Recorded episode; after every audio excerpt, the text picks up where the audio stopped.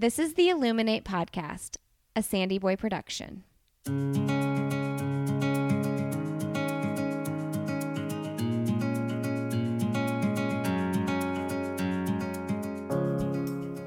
Each week on the Illuminate Podcast, the hosts will bring you insightful conversations and stories of people who are illuminating their own lives through their business, work, community, family, and world.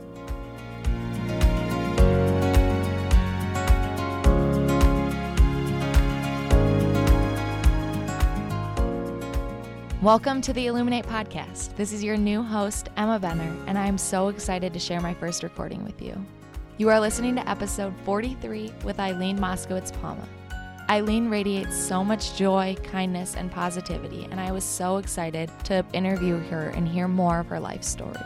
You'll hear that it's a very consistent part of her life that when one door closes and leaves her disappointed, she doesn't stay upset for long. Instead, she turns it into a positive, opens a new door for herself, and leads her down an exciting new path. And I loved hearing this.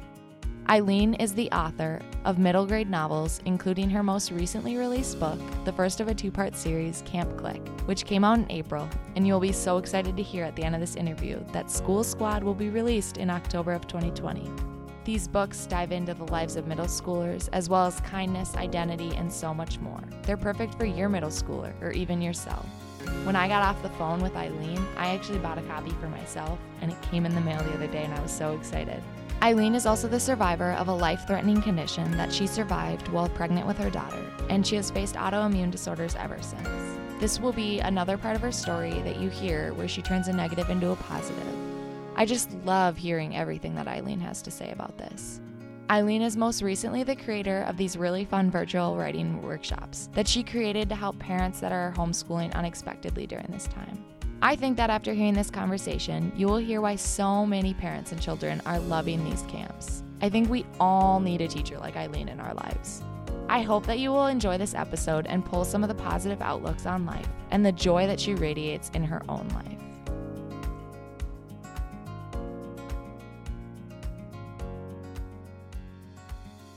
All right, today on the Illuminate podcast, we have Eileen Moskowitz Palma. Welcome to the podcast, Eileen. Thank you so much for having me, Emma. I'm a huge fan and listener of your podcast, so I feel really honored to be here as a guest today.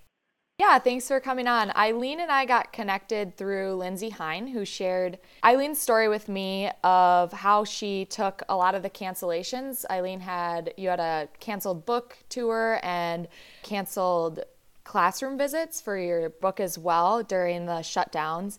And mm-hmm. she just mm-hmm. kind of shared how you turned that into a really great opportunity. Do you want to get started with sharing about the workshops that you created during the shutdown? Yeah. That would be great. Thank you. Okay, so I'm a former elementary school teacher and I published a middle grade novel. It's called Camp Clique. It's the first book in a series called the Popularity Pact series. And the part of publishing the book that I was most excited about was school visits because it was a great opportunity for me to get back in the classroom and connect with kids on this personal level through writing. Um, and I realized my book came out April 14th, and I realized, um, you know, by the first week in March that none of the in person events were going to happen, including classroom visits. And I was devastated. I think what made it even worse is that I, I, squeezed in one classroom visit the week before the school shut down here in New York. And I visited a creative writing group. And it was so wonderful to talk to the kids about what being a writer is all about, but also to connect with them and help them write and workshop together. So I couldn't stop thinking about that and how sad it was that I wasn't going to be able to do that. And my husband said to me, You know, I think you're kind of missing something here. You're not just a writer, you're a teacher, because I teach writing to adults currently. And he's like, I really think that you could be a help to these families. And I kept thinking about it. And while I was disappointed about my canceled book tour, all, my whole entire social media feed was filled with parents who were suddenly working from home. The school shut down abruptly. I think it was March 17th here in New York. And so they were suddenly homeschooling their kids and working from home at the same time. So in one weekend, I set up this writing camp for kids. Um, it's five sessions. I didn't charge for it. I just asked that the parents order a copy of the book for their kids. Um, and we had four hour long meetings where we worked on writing short stories about friendship. And then the fifth meeting, we have a book club meeting where the kids ask me questions about the book itself and about being a writer. Um, and I put out a flyer on Facebook and I thought maybe, you know, maybe 10 kids might sign up. Oh my goodness. Emma, in the first couple of weeks, I worked with over a hundred kids wow. from all wow. over the country. How cool is that? That's incredible. And I have to say, it saved me because those early weeks, particularly here in New York, I live outside of Manhattan. My husband's an essential worker. He's a veterinarian at a nonprofit animal hospital in the city. Um, and so he was still commuting to work and really nervous about bringing COVID 19 home. So we were socially distancing in our household, and just things were very scary here.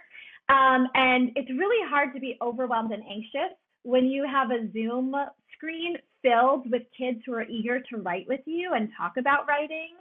Um, and so it was a really positive experience for me too, because it helped me serve other people during that time instead of focusing on the things in my own life that I was anxious about. Um, and so I continued to do it this whole time. Um, and now the Providence Children's Museum is partnering with me for the summer, and I have six public libraries who are also offering it. Same thing for free. The public libraries are paying for the books for the kids, um, and the Providence Children's Museum is just asking that parents cover the cost of the book. So um, yeah, so it's been real, just such a positive experience. Yeah, how, what an incredible opportunity to get to work with the libraries and the Children's Museum as well. Was that something you envisioned and you reached out to them, or did they kind of hear about your program and come to you? Oh, it was a little bit of both. Um, the Providence Children's Museum, I got connected to um, through this wonderful woman, uh, Robin. She has this great um, Facebook page called Reading with Robin, and she she devoted her time just like I devoted my time in the beginning of quarantine to serving kids. This woman, Robin, devoted her time to serving authors by interviewing them and spreading the word about people whose authors tours got canceled. And Robin, can, through my publicist, connected me with the Providence Children's Museum, um, and they loved the idea for the writing camp. Um, and we are offering it to kids in grades three through five in one group, and then another group for kids in grades six through eight. Um, and the libraries, I came up with that idea on my own. I really just want to keep serving kids during this time. I think it's so important to keep kids focused on positive things like reading and creative writing. So I reached out to some of the public libraries to tell them about my program, and they were really enthusiastic about it. Um, and that's how the partnership started. So are these workshops kind of they're coming every day or is it one day a week throughout a cycle of weeks? Or how does it look for the kids being involved? Oh great question. I originally was doing it a couple of times a week but um, now that things have been slowly reopening and kids are able to do more things whether it's on zoom or in person more activities i'm doing it once a week. So it's a five week program. Each writing session is for one hour um, I'm starting them the second week in July and running into the first week in August. And um, my focus with the kids is not just on writing, but connecting with other kids, making friends with other kids who like to write from other states. Um, and I'm incorporating a pen pal component to the kids who take um, the the camp through the museum. So the kids are going to actually write letters to each other and get to know friends from all over the place, which is great. Um, we're working on not just writing the stories, but giving positive feedback to each other. That was the part that the kids really enjoyed. We do something called a compliment sandwich, which I cannot take credit for. It's something that I learned about from my daughter when she was in elementary school. And the idea is that you give a positive critique, a positive piece of feedback. Then you follow it with what would be like the meat of the sandwich, which would be some kind of a critique. And then you follow it with a positive comment because these kids don't really know each other, I didn't think it was appropriate for them to give anything that could be perceived as negative criticism. So instead, we do um, a compliment and then a question, maybe something you want to hear more about, a part that you really liked, something you weren't quite clear on that you wanted elaborated a little bit more, and then followed with another question.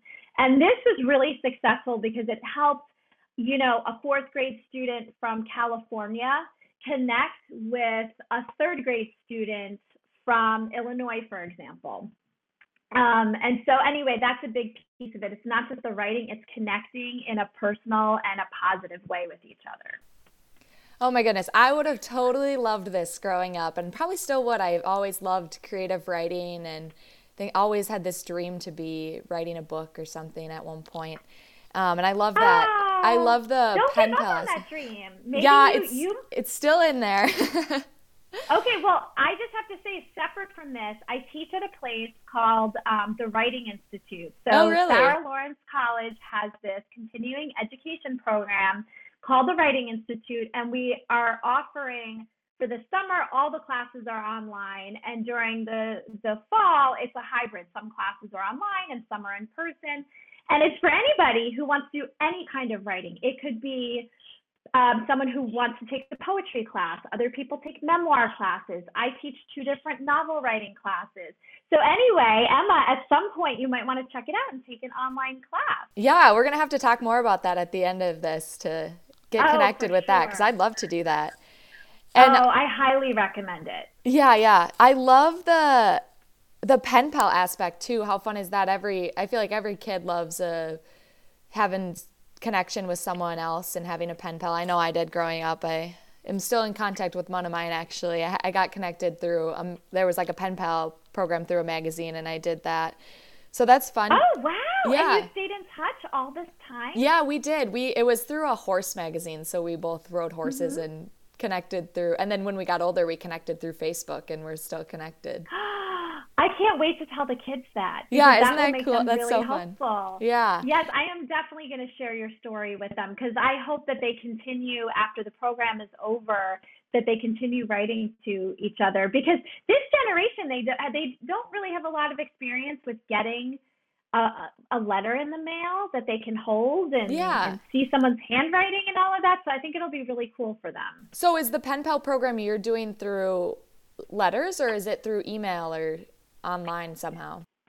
I think letters would be fun, um, but I'm I'm pretty much open. If the kids prefer emailing, we could do emailing instead. Um, I did not do it with my initial batch of writing camp kids. This is newer, um, and I'm very much one of those people that if I suggest letters and none of the kids look happy about that, I'm perfectly happy to say, hey, why don't we do email instead if that'll get you writing more and corresponding more.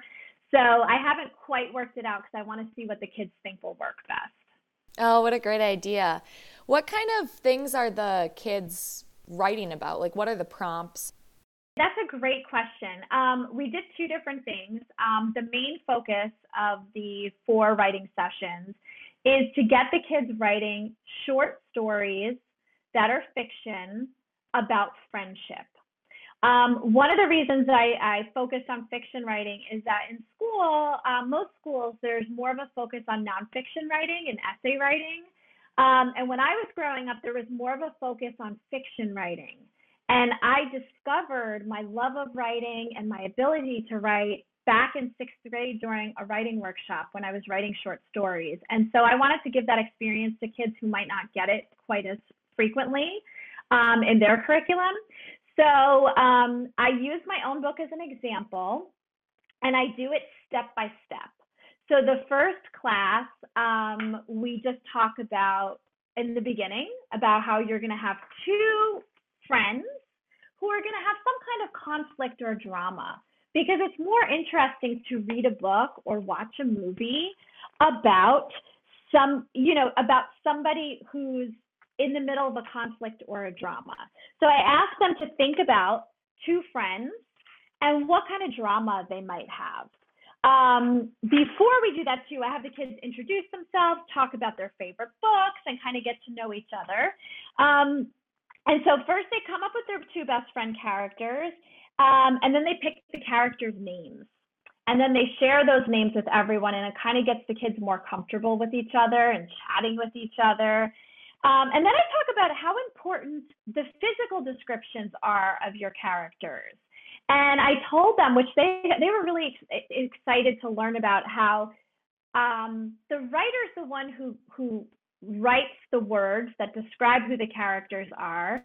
But if you have an illustration on your book cover that shows what the characters look like, there's a separate artist in most cases who's hired to do that. Unless you're a graphic novelist and you're doing all the, the drawing. But um, and so what I did was I read the kids the descriptions of the girls straight from the book. And then I showed them while I was talking the cover and I told them that the artist drew these girls based on my words. And it was equivalent to having a dream in your mind. And you know how have you ever tried to describe a dream to somebody and they don't quite get it? Oh, definitely. You know yeah. It it's so hard to do that. And I told them that um, it was amazing because I used just the right words that this artist was able to almost take a dream from my mind and put it on a book cover. Um, and so that got them really energized to work on their own physical descriptions of their characters. So then they wrote their physical descriptions and then they shared. And that's when we started doing the compliment sandwiches. The reason I did I built in the compliment sandwiches, number one, I felt like, particularly during the beginning of the quarantine, these kids needed positive feedback. They needed immediate positive feedback. Right. So I thought that that was important. The other piece was I was really worried about how I was going to engage kids who didn't know each other to care about each other's work and not zone out. I was really worried about kids kind of zoning out when someone else shared. Um, and so by telling them after each person shares, we're going to give them a compliment sandwich. It made them all active listeners. So when one person is sharing their physical description, everyone else was ready and thinking about what they really liked about it and why. Um, and then they shared their compliment sandwiches, and it set up this community of we're not just here for our own writing, we're here to help other people as well. And it really helped. Um, and then the next session, we talked about character traits. So now we know who your characters are, we know what they look like. Now, what are their personality traits and how do those personality traits contribute to the conflict they're going to have as friends? So then they worked on that. Then the next piece is the writing of the actual story. And so we just kind of brainstormed what are the kinds of conflicts that come up with friends. And across the board, there were a couple that came up quite frequently. One conflict that would come up is two kids are best friends, and then a new friend becomes friends with one of them and gets in the middle, and there's jealousy and tension there. Um, another conflict they came up with was one kid um, makes it on the travel soccer team or basketball team or whatever, and their friend doesn't make the team. Um, one friend moves away. So they had all different ideas and um, and they wrote their stories. Um, and then in different chunks, the kids would share their stories and we would workshop them. Some kids, some groups took all four sessions to do that. Other kids worked faster or wrote less and finished earlier. And for those kids, I thought it was really important that they wrote about what they were experiencing while they were sheltering in place during COVID 19. But the trick was, I didn't want to do it in a way that was depressing or scary or sad, but I wanted to open it up so that if kids wanted to write about that, that was okay too. Um, so, what I did was I gave them a prompt that you are a furry little mouse who has always lived in your home but you're so tiny that nobody else in your family has seen you before. So I want you to pretend to be that mouse. And usually you're used to the at least maybe one parent or both parents being out of the house working during the day or out doing errands and the kids being at school. And now all of a sudden everybody's home. What is that like?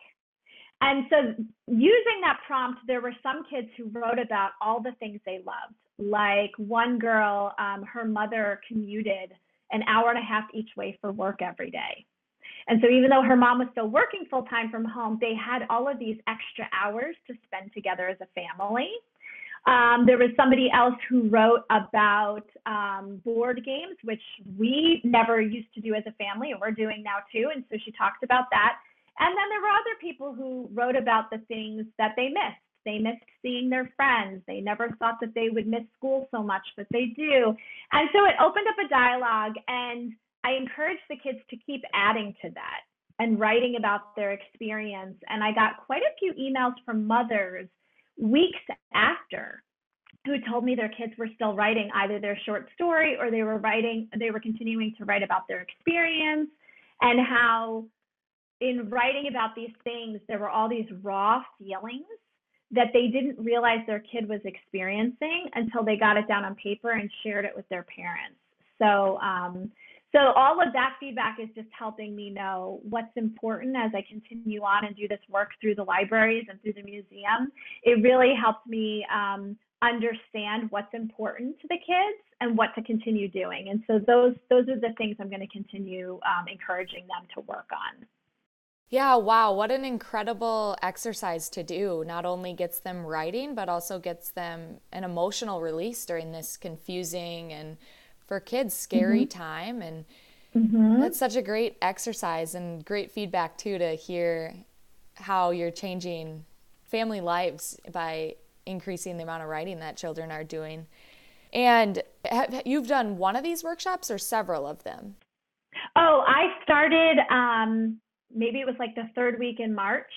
And I have been doing them continuously since then. Okay. So I, yeah, so I was doing, oh my goodness, the first, like the, the first one that I ran, I was doing five back to back sessions on some days because I would, oh, wow. I was trying to keep my group small to yeah. about no more than 10 kids. So I would have, for example, um, I had a group of fifth grade girls where one mom emailed all of her daughter's friends' moms and they put a group of kids who all knew each other. So I'd have that group. And then I had this group of 12 second and third grade boys. Um, and from my years of teaching, I know not to generalize, but sometimes boys have um, a, like a large group of boys together might have a little more physical energy in terms of maybe not wanting to sit for an hour. So for that group, I built in brain breaks where every 10 minutes or so, one of the kids would suggest some kind of physical activity, and we would just stop what we were doing, get up and do 10 sit ups together or 10 push ups or lunges. Um, and I would do it with the boys, um, which my husband found hilarious one day when he was off from work. And came in the kitchen Zoom call with all these little boys and I'm doing my, my push ups with them. So anyway, um, and then I had a group of all these wonderful kids, middle school kids, who were the very first group of people in the country to be under quarantine. So it's a group of kids who go to the SAR Academy in Riverdale, New York. Um, and that was one of the, um, I guess, hotspots, I guess you would call it, um, for the um, earlier cases in New York. And so those kids were quarantined for two weeks longer than anybody else. Um, and so they were fascinating to talk to because I felt like they had a maturity and insight to the experience because they were two weeks ahead of where I was at. And so I loved hearing them write about um, their their experience quarantining because they were ahead of everyone else, and I felt like they had already learned a lot of lessons that we all had yet to learn. So anyway, I have been doing these sessions since March. Uh, I lost count of how many, but like I said, I've worked with over 100 kids, probably closer to 150 now. I've lost track, but I have just been offering these sessions um, as they've been needed. I took a little break now um, before I start the library sessions, but I have been doing this continuously with groups. Um, sometimes all like fifth graders, sometimes it's third, fourth, and fifth. I'm just sort of filling the groups as the interest comes and as they're needed. Is this something you'll think you'll continue once schools are back in session and things like that, maybe in the summers or even in the evenings during the school year? I love that you asked that because um, my second book is called School Squad. It's the sequel to Camp Clique, and it's coming out in October. I have accepted that there is a very strong chance, I don't want to jinx this, but there is a chance that we might be in the second wave of COVID 19 in the fall. And even if we're not, a lot of author festivals and events have already moved to being virtual for the fall. So I started thinking and I decided that I'm going to offer this to schools as an after school program. Oh, during oh, what a great year. idea. How fun will that be? Yeah, and that's goes, awesome. Yeah, and it goes with the theme of the second book, which is School Squad. I can still, I, you know, I learned the biggest thing I learned from this is by going virtual, I can help so many more kids. So um, even when there are things in person, I could offer this as an after school virtual um, program to kids in California without traveling there. So this was a big lesson to me um, that you know I've always had this this mentality of you can do anything that you set your mind to, but you have to always accept that your dream or your goal might look different than you thought it was going to be. And this is a perfect example of my book tour not looking anything like I thought it would. But in the end, um, this program that I created, I've actually connected on a personal level to more kids than I ever would have if I did a traditional book tour. So I'm going to keep going with that because it seems to be working. I just love the spin you've had on the cancellations and turning them into all this positive and something that you'll be able to take on for years to come and help so many more kids than you probably could have if you were doing book tours and things like that. So, mm-hmm. what a mm-hmm. great opportunity you've created for yourself. Thank you. I was just going to say, um, I had mentioned in my direct message to Lindsay that I'm a HELLP syndrome survivor, um, and that is a rare autoimmune related pregnancy disease with a very high morbidity rate of 30%. And I got pregnant at 25. My husband and I are college sweethearts. I'm one of those people that I thought I had it all planned out. So my husband is a veterinarian, as I said, and he went on to do an internship and a residency. So we knew he'd be in school for a really long time. And we wanted a big family with three or four kids. And so I was like, why not start now while you're in vet school? Because it's going to take us a while to have all these kids. And I thought I had it all figured out. I was going to be teaching full time and be a working mom. And then I developed HELLP syndrome and I almost died in the hospital. Um, and I'm not being dramatic. It was a very, very scary situation. Um, so bad that my husband turned to me while I was still in the hospital and said, We can't have any more kids. We just, it's, I can't do this again. Um, and so uh, if that wasn't scary enough, so here I am 25 and I have to give up this dream of having my big family because I was too sick to adopt, too sick to have another baby. Um, and then I went on to have autoimmune issues that I still have 18 years later. My, my daughter is a high school senior and I still struggle with chronic illness. And in living with chronic illness, you have to make a choice every day if you're going to identify as a chronically ill person and give in to the illness, or if you are going to make hard choices and do hard things and rise above it and fight to have a life. And that is what I've been doing for 18 years is fighting against this illness to carve a life for myself. So I had to give up teaching in the classroom full time because my immune system wasn't strong enough to fight off all the illnesses that kids get. So I had taken off three years from teaching to get healthy enough to return to teaching. And then I lasted another three years before a doctor said, Your immune system is not strong enough for this.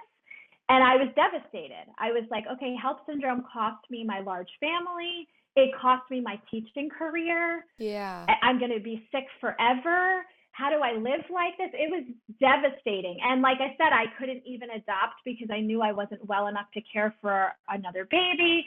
So it was me giving up one thing after another after another. And instead of giving into that, I fought back. And here I am teaching at the Writing Institute. And it's different because I teach part time, so I'm not there every day. So, um, you know, there's less days where I'm not feeling well that I have to show up and have makeup on and look great. But also, I'm teaching adults who tend to stay home when they're sick or they don't come and hug you and hold your hand and all of that when they're sick. right. So it's been better for my immune system and I became a novelist. So I just want to encourage any of your listeners who struggle with chronic autoimmune illness or other other issues of any kind. Um, it can happen. There are days where it is very hard for me, and there are days where my students wouldn't recognize me when I'm curled up in bed looking really sick. But I I have fought so hard for this life that I have, and it has served me well because when my book tour got canceled, I of course cried about it, but then I also dug into that place that has been trained over the years to fight back against these moments of hardship. Um, and here I am with this program. So I just want to give hope for anyone who's in that place that I have been in many times where you feel hopeless. You wonder, why me? Why is my life this way? Why are things so hard? You can feel all those things. It's okay to grieve. It's okay to cry and have those moments where you accept how hard things are. But if you can, try to train yourself to fight back in whatever way that means for you and whatever that looks like for you because it really does help. So that's just my advice on that. Wow, that is powerful. It's something that's really important right now. It seems like everyone is going through losing something in their life or not mm-hmm. being able to do, do, something that they envisioned mm-hmm. that they'd be doing this year. And it seems like yes. it's a common theme in your life and in your experiences that you that you take the negatives and the frustrations and turn them into helping others and making a good life for yourself as well. So that's a really good message to share. Thank you for sharing all of that. Oh, thank you. And then I just wanted to dive into your books too. I know you have, as you talked about, you had the book coming out in, that just came out in April, and then you had the book that's coming out in October as well. So I want to dive into those two if you just want to share first kind of what they're about and just the basis of those books and what inspired you to write for the middle grade level and write about the friendships and kindness of middle schoolers that you do write about. Thank you. Okay, well, um, as I said, I had to give up my career teaching children. I always thought I was meant to teach children. I always knew I wanted to be a writer and I wanted to be a teacher. And when I gave up the part of me that was a teacher for kids, I think that part of me that feels connected to kids and wants to teach them and talk to them um, made me gravitate towards writing for kids. Um, and in terms of writing about friendship, um, one of the things that I've noticed as a mom to my daughter, but also as a friend who has mom friends, um, I always kind of crowdsource because when you only have one kid, you only know their life experience, right?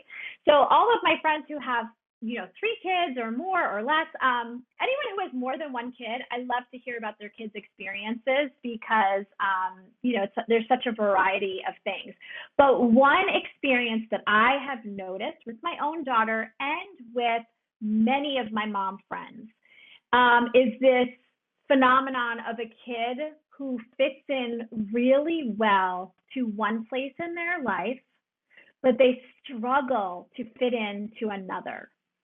So you might have a kid who um, is on student council at school and they have a ton of friends, but they're in an after school drama program and they don't know how to make new friends.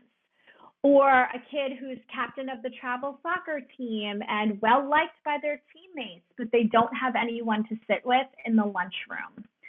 Um, this is such a common thing.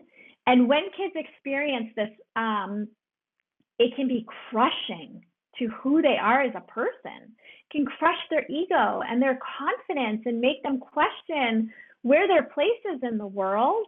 And that's what I wanted to write about.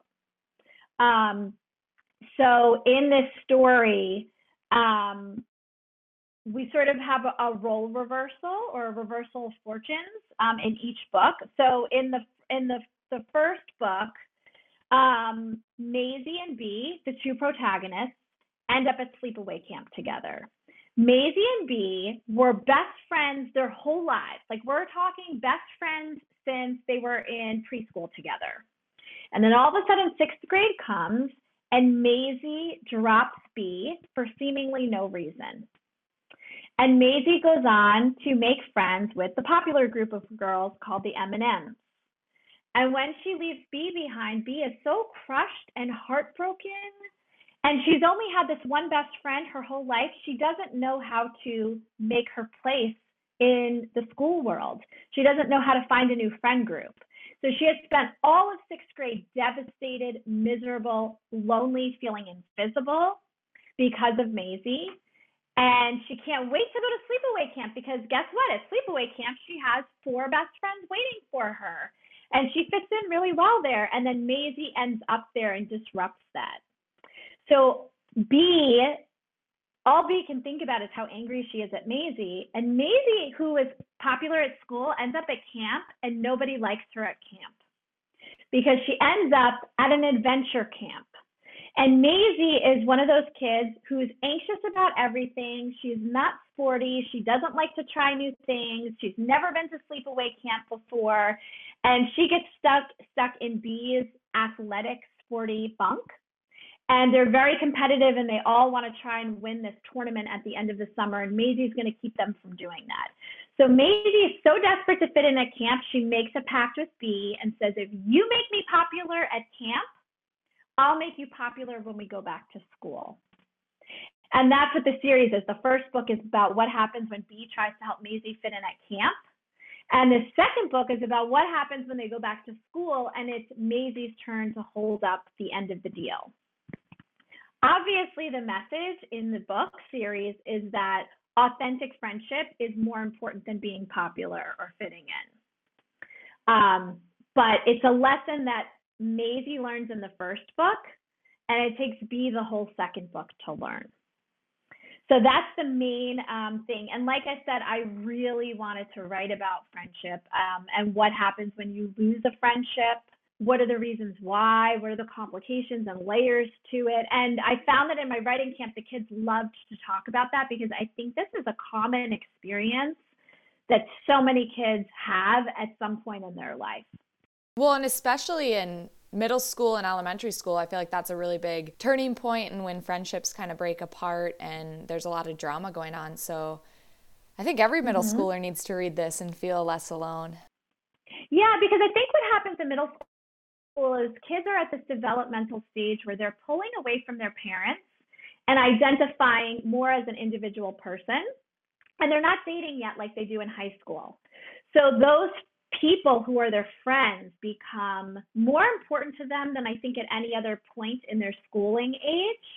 Um, and that's when, and they're also growing and changing as people. And it's natural that sometimes friendships break apart as people grow and change. And so I really wanted to bring comfort to both sides of it. I write in both perspectives in both of the books. Um, so each chapter is half in Bee's point of view and half in Maisie's point of view because I wanted to bring comfort to kids who feel like they've been abandoned or they feel alone. But I also wanted a kid who maybe has broken up a friendship for whatever reason, maybe because they felt like it was the right thing to do, to to to kind of see the other side of it as well. I sort of wanted to showcase both sides of it. Um, and then within this story about friendship, um, I was telling the kids in the writing camps that I asked them all, and I said, when you have a friend drama going on, is that the only thing in your life that's stressful? And they all said no, right? Because you could be having a friend drama going on, but you could also be be failing math at the same time. Or your parents could be getting divorced, right? Or your mom could have a new boyfriend for the first time. And so I wanted to include those things to show how they can affect drama in a friendship. So um, Maisie, the whole book we're not sure why Maisie's at camp. We just know that for the first time ever, she's been forced to go to camp. We know that she's angry at her mom and she blames her mom for being there. Um, and Maisie sees a camp therapist throughout the um, the book. And eventually, when she's finally ready to open up to the reader, we find out that Maisie is at camp because her mom is struggling with a prescription pill addiction, and her mom is getting treatment for it.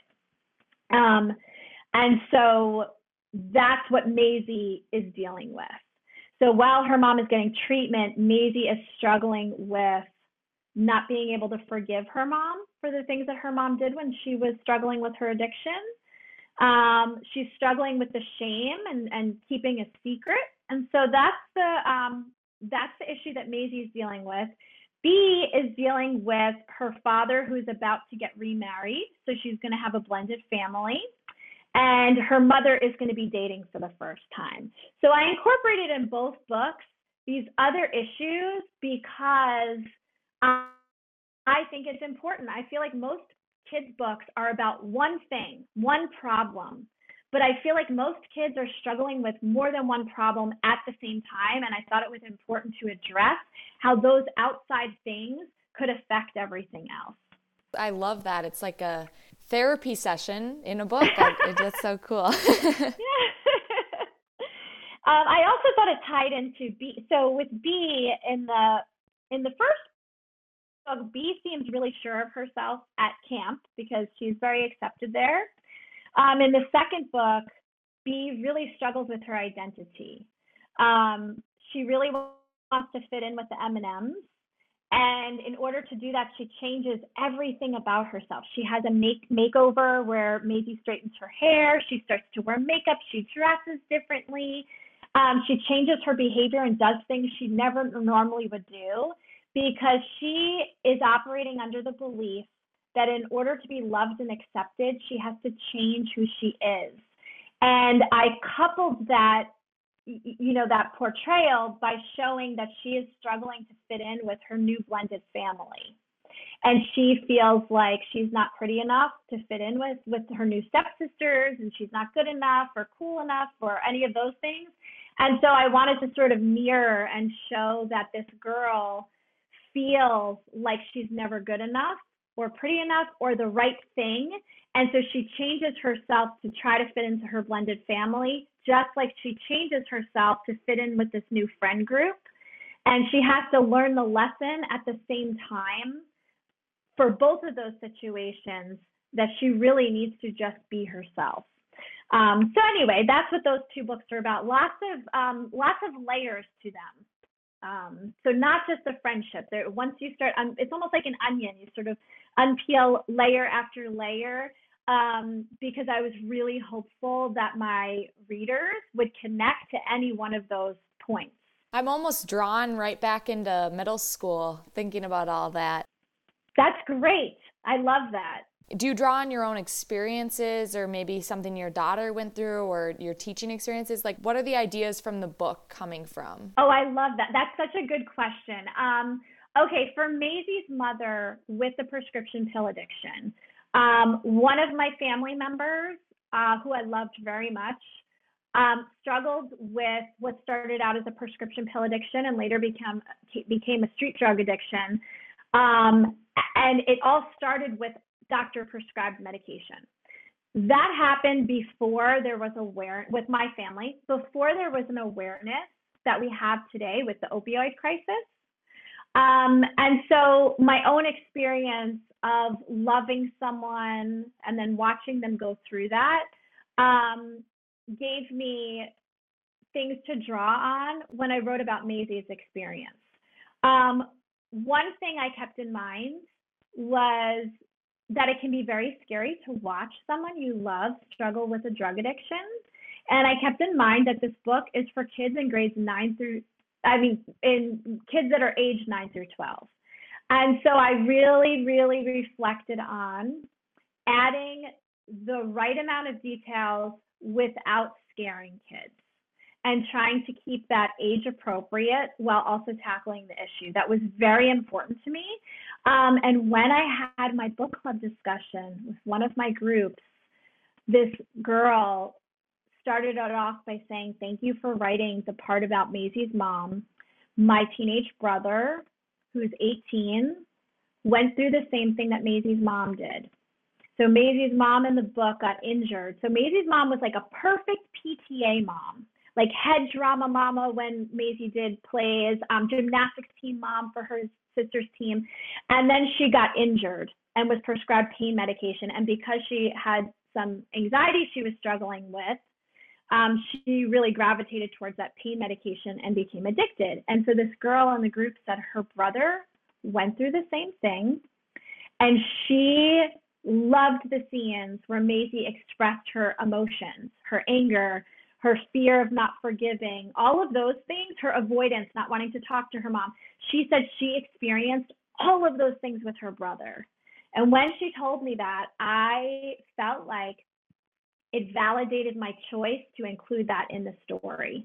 It, it really did because I thought, oh my goodness, this girl, it, it helped her to read about it. And she felt connected to it. And then the other kids who didn't have that experience were able to talk to her about her experience because they read about it. So, um, so anyway, that was one thing. The other part, um, so we have Maisie, who's this anxious girl who's not sporty. She's scared of everything sporty, and she ends up at adventure camp. I have to say, I am like Maisie. I am just like that. And so I had a lot of fun with that. So my husband and daughter are both very athletic um, and very adventurous. They love to try everything. I, I love to run and exercise, but I'm not coordinated. I was never good at like team sports, and yeah. I, and I don't like to try new things. They love to surf and rope climb and bungee jump. You name it, they like to do it. And um, I'm always this person surrounded by these sporty, athletic, adventurous people who's the one who's scared to try everything. And so it was really fun for me to pretend if I had ended up at this camp where there's a ropes course that you have to do. Um, and you have to swim in the lake and i was always scared to swim like in water where there's fish and creatures and all of that so anyway i had a lot of fun pretending if i ended up at a camp like this what were the things i would struggle with um, so yeah and then as far as the friendship stuff um, my own daughter uh, when she was in eighth grade was dropped by her friend group and as a mom this was the hardest season I had to walk through with her because there was nothing I could do to fix it. Um, there's nothing I could do to make it better or make her feel better while she was navigating this experience. Because when a friend group drops you or a friend drops you, it's not like this instantaneous thing. Usually it sort of ebbs and flows and, and takes like happens over a period of time. Um, and so when I was writing from Bee's perspective, I was able to think back to what my daughter went through. And it gave me insight into the deeper level of emotions that happen when a friendship breaks up and the grieving that the person who's been dropped or uh, you know left behind feels. So yeah, so lots of um, real life experiences I drew on for this. The only thing I didn't have real life experience it was divorce and the blended family part of it. But I know enough people who have gone through that that I was able to talk to other people and make sure it was authentic. Yeah, and such a common experience. So it's important to, that seems like a really important aspect to have in there since so many kids are going through something similar. Definitely. So, um, yeah, and I wanted to make sure I got that right since um, I didn't grow up in a divorced family. So I wanted to really make sure I honored that in a way that was real. So for that, I crowdsourced. So I'm just curious what like what kind of before COVID and before all this happened, you were working on writing the book, I'd assume, and I kind of want to hear about what's the process like? Like how many months or even years, I don't know, were you working on the books and what what did your week structure look like with every other commitment you have and everything? How did you fit in writing and what did the process look like? Oh, I love that question because um, the hardest part about writing a book is setting aside time. And it's tricky because it's a creative endeavor.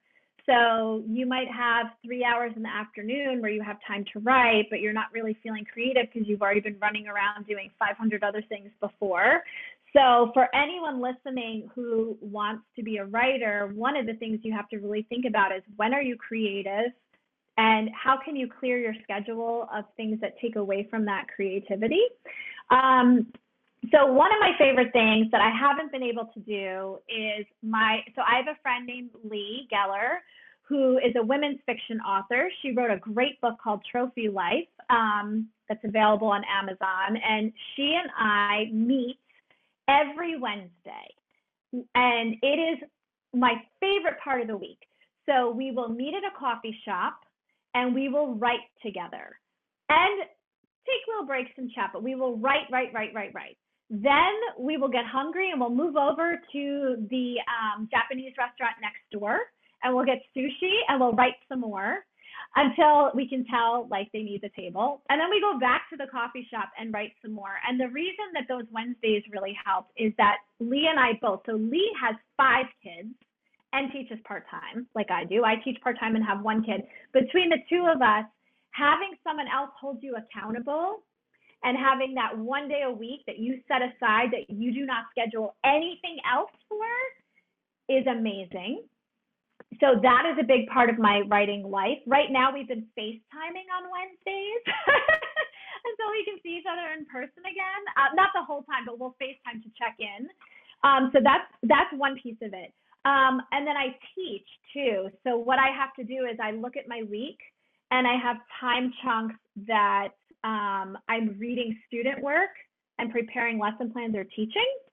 Um, and then the rest of the days, all I do is write. Um, and I like to write in the morning. There are some people who you hear about who are like up all night pulling all nighters writing. That's amazing if you're an, a late night thinker. I'm an early morning start to write before I talk to anyone kind of person. So, um, so I am very much a proponent of setting aside days that are for writing and days that are for teaching or other things. So that's one piece of advice. Um, I am a goal setter. So I was a distance runner um, up until about a year ago when my doctor kind of told me that I was getting too old because my knees were hurting. Maybe oh, I should no. be doing spin bike instead, which I'm doing now. Um, and so I was very used to setting a goal for a time and a half marathon and using a chunk of time to work towards that. And I do the same thing with my writing. I would set either word count goals for the week or chunks of writing goals like i'm going to finish act one or i'm going to finish act two by a certain time and i would hold myself accountable i got a journal and i would write every single day what my word count was when i started to write what it was when i finished or how much you know, how much I, I was revising that day or what I worked on. And that way, let's say it's Thursday and I knew that my goal was to write 5,000 words that week and I only wrote 2,700, then I could do the math and know how much I have to hustle to get to reach my goal. And that really, really helped me. So, other writers who are out there, if you set goals and hold yourself accountable and write them down, I always tell my students it's not enough to make a goal of writing more. You need to set a tangible goal of I'm going to write X amount of pages or X amount of words and set a date so that you can look back and know if you're effectively reaching your goal or not, right? And were you on a deadline with like a publisher or did they set goals for you too? Okay, so for the first book, I wasn't on a deadline for. Um, so typically, when you write a your your debut so this is my debut middle grade novel um, in most cases you haven't sold it yet and that's the hardest part about sticking to your writing goals because nobody's bought it yet and you could be writing this book and you may or may not sell it so the first book i wrote in a year and a half i outlined it first um, there is a craft book that i love so much and i use it for teaching um, quite a bit i refer back to it it's called Save the Cat writes a novel by Jessica Brody. And what she does is she breaks down each note that you need to hit in your in your plot. And so I used that book to outline this, this book, the first book in the series, Camp Clique. It took me about a year and a half to write it, revise it, and get an agent. What? So, um, and that was um, amazing when I made the deal because she made a two book deal for me because it's a two book series. And so, for the first time ever with the second book, I was on deadline. Um, and you know how I told you how I have these health, you know, this autoimmune stuff? Okay. Right. I sold the book and I was in and out of the hospital. One of my autoimmune issues are some esophageal and GI issues. So I had to have this surgery done um, last fall on my esophagus and my stomach. And I had such a rough time after the surgery. I was literally on a liquid diet for almost eight weeks post surgery. I couldn't eat food. So this goes back to me saying I could have either given in to how sick I was, but no, instead, my friend Lea, my writing friend, came over. Yeah.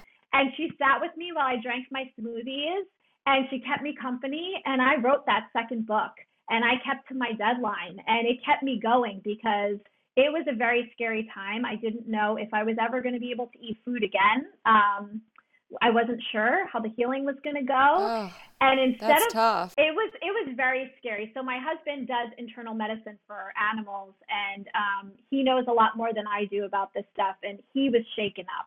And after 20 years of being married and him dealing with my health dramas, I've never seen him that scared. And so instead of focusing on that, I focused on this deadline and I finished that second book, School Squad, in nine months. So I cut my time in half and I turned it in and I only had maybe three little changes to make. So that's just to give people hope. Like I am not exaggerating when I say, like when I have a health relapse, it is a dramatic one where I would have every reason to curl up in bed and just watch Netflix all day long.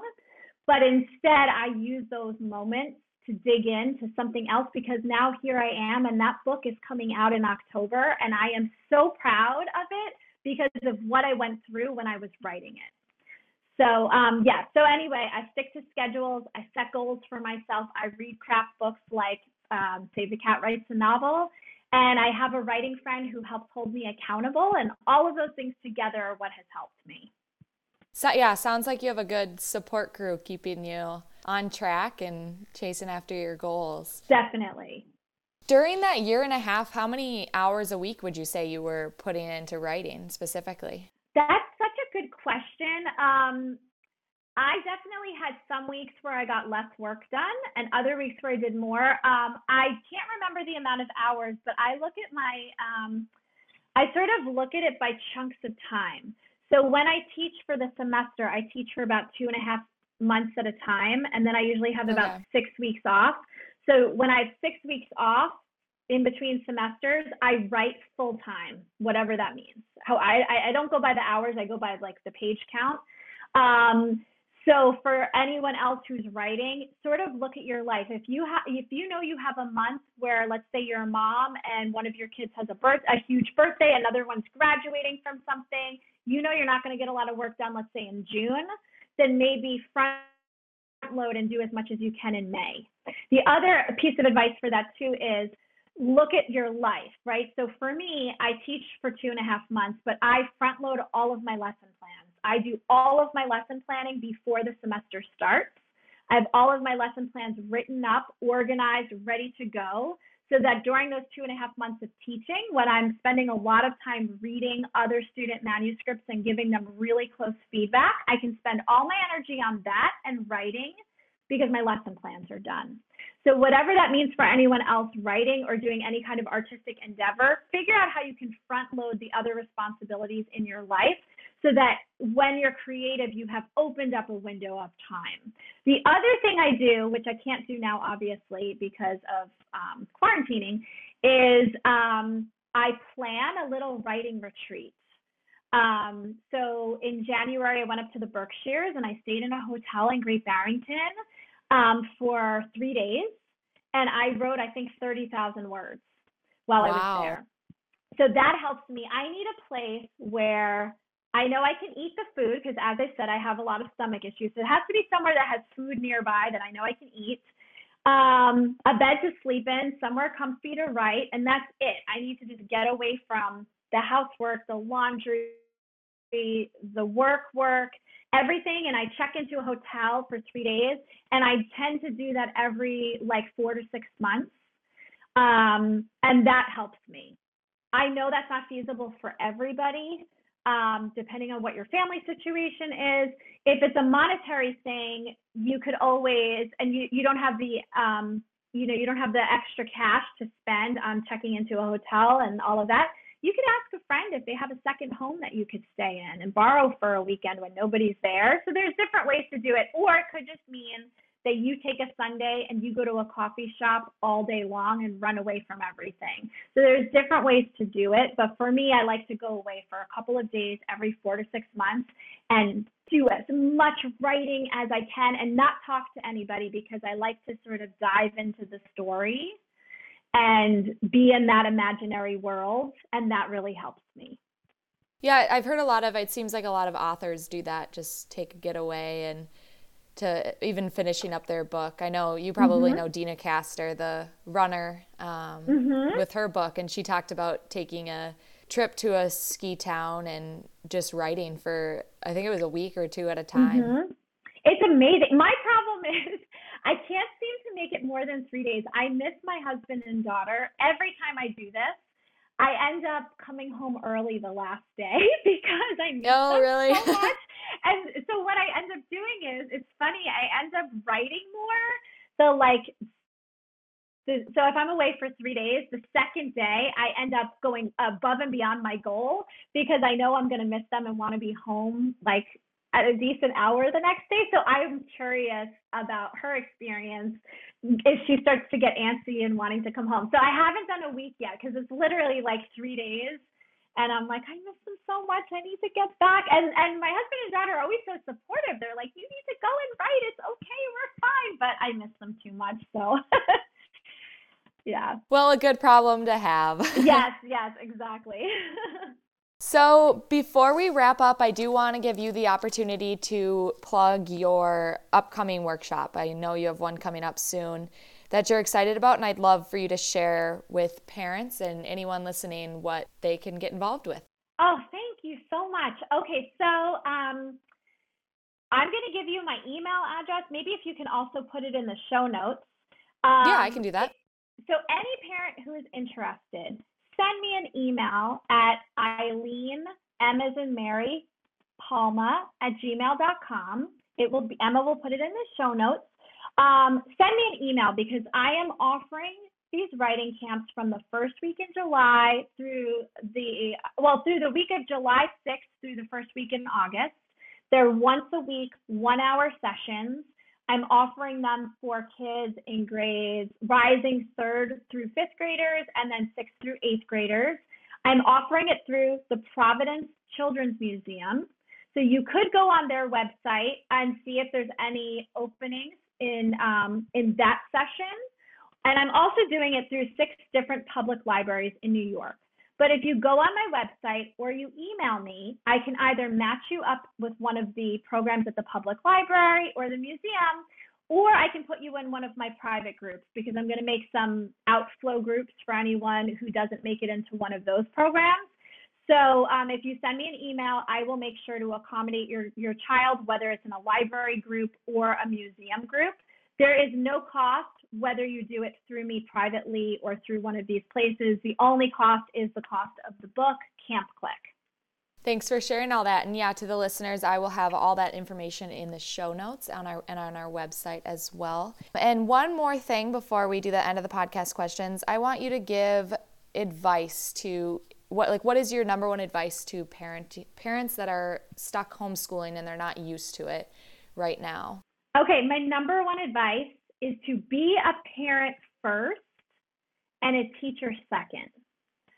So, um, if you find that your role of a teacher, as a teacher, is risking your relationship with your child, then you need to kind of pause and think about what's going on and um, what you, you kind of put the brakes on and think about how you can shift gears and change that.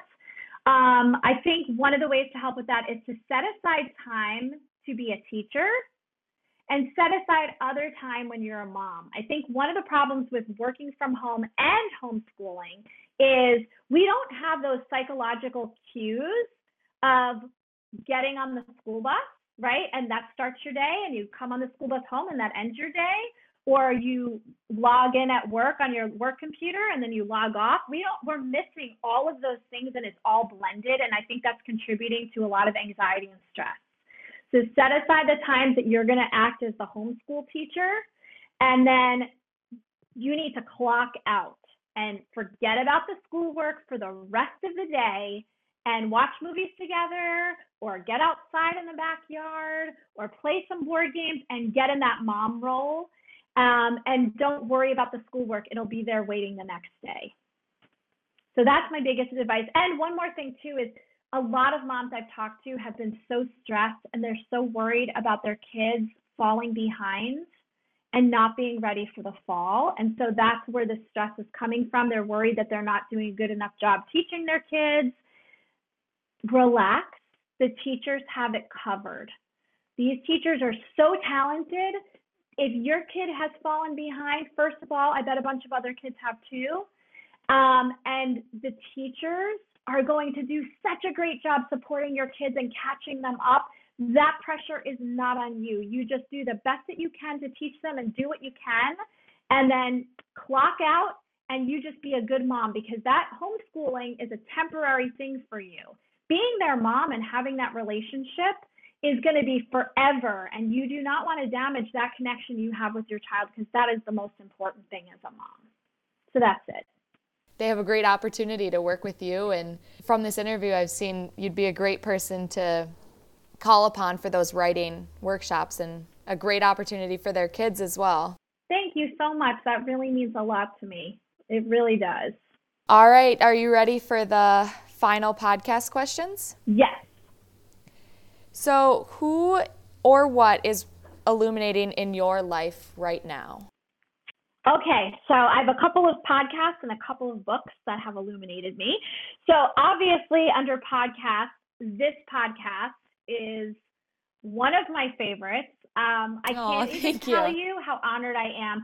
When this podcast first came out um, and I listened, I was like, oh my goodness, that would be my dream podcast to be on one day. I never thought I'd be here, but I truly was like, all of um, the things that you guys focus on, positivity and bringing joy to the world and inspiring others. All of that is just so it's so inspirational to me. So obviously, you guys. Um, another great podcast is "Moms Don't Have Time to Read Books" with Zibby Owens. Um, she Zibby Owens interviews authors and their little half-hour episodes. She asks wonderful questions, and she has been such a guiding light in terms of getting the word out about authors right now during the pandemic. So she's great. Unlocking Us with Brene Brown, love it. Um, and For the Love with Jen Hatmaker. So those are my podcasts um, that I find inspirational, positive. Um, you know, they're filled with thought leaders who kind of help me to live a more positive life.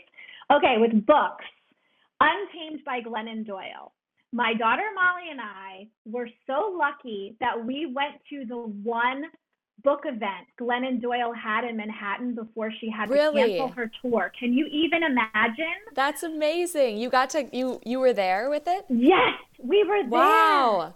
And it Oh my goodness.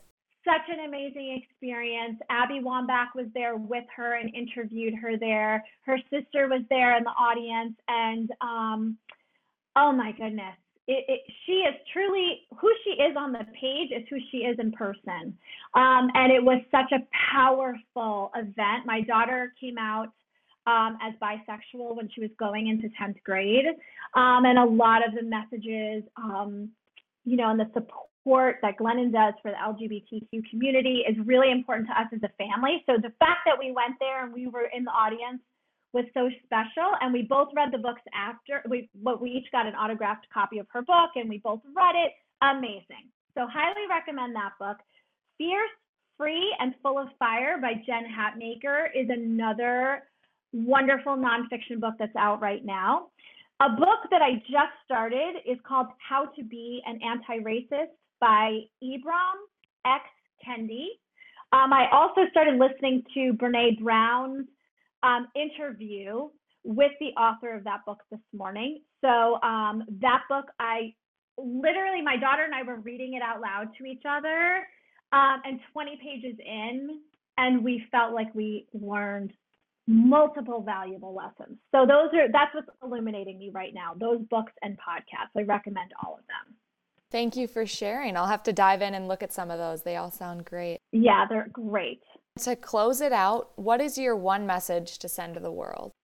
Okay, this is one that's, I'm so glad that you asked that because this is so important to me, especially right now. Um, my message is that the most important part of being an ally is listening and learning.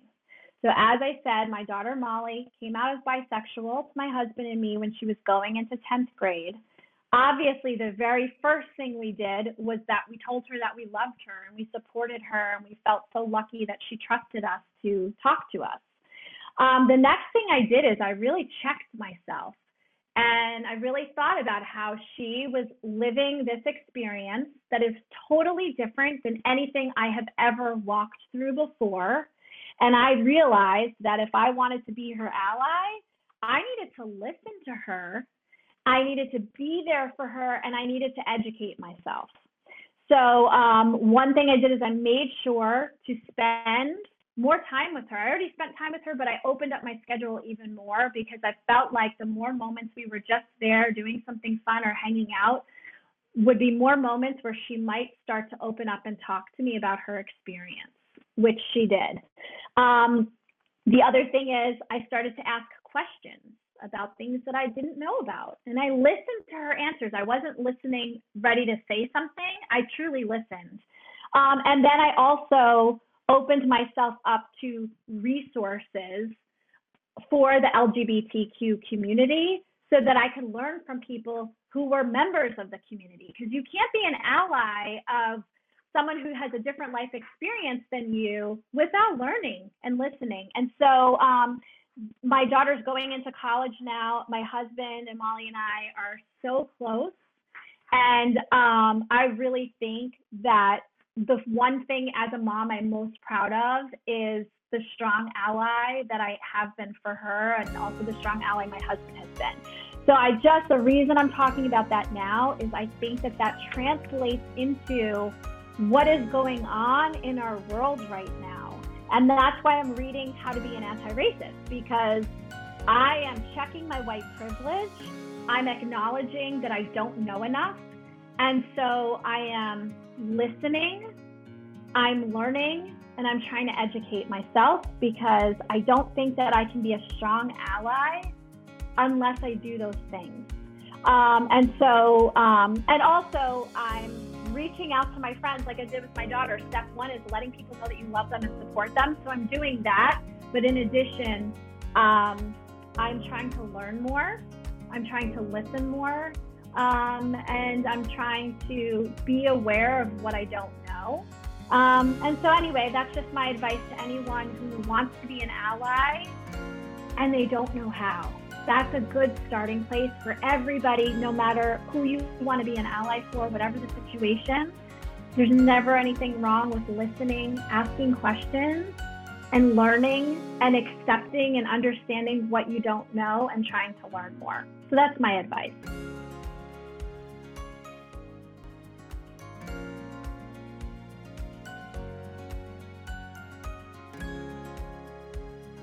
All right, that's it for my conversation with Eileen Moskowitz Palma. Thank you, Eileen, for coming on the podcast and sharing your incredibly inspiring story and all the joy that you have for your life.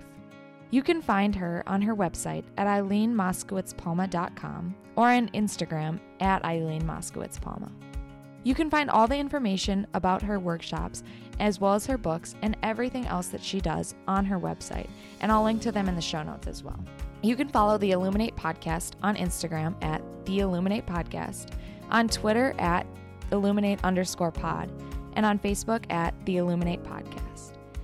I'm so thankful that you all were here to listen today. And if you enjoyed this conversation, please make sure to leave a rating and review on your favorite podcast app. Thank you all for listening and have a great rest of your day.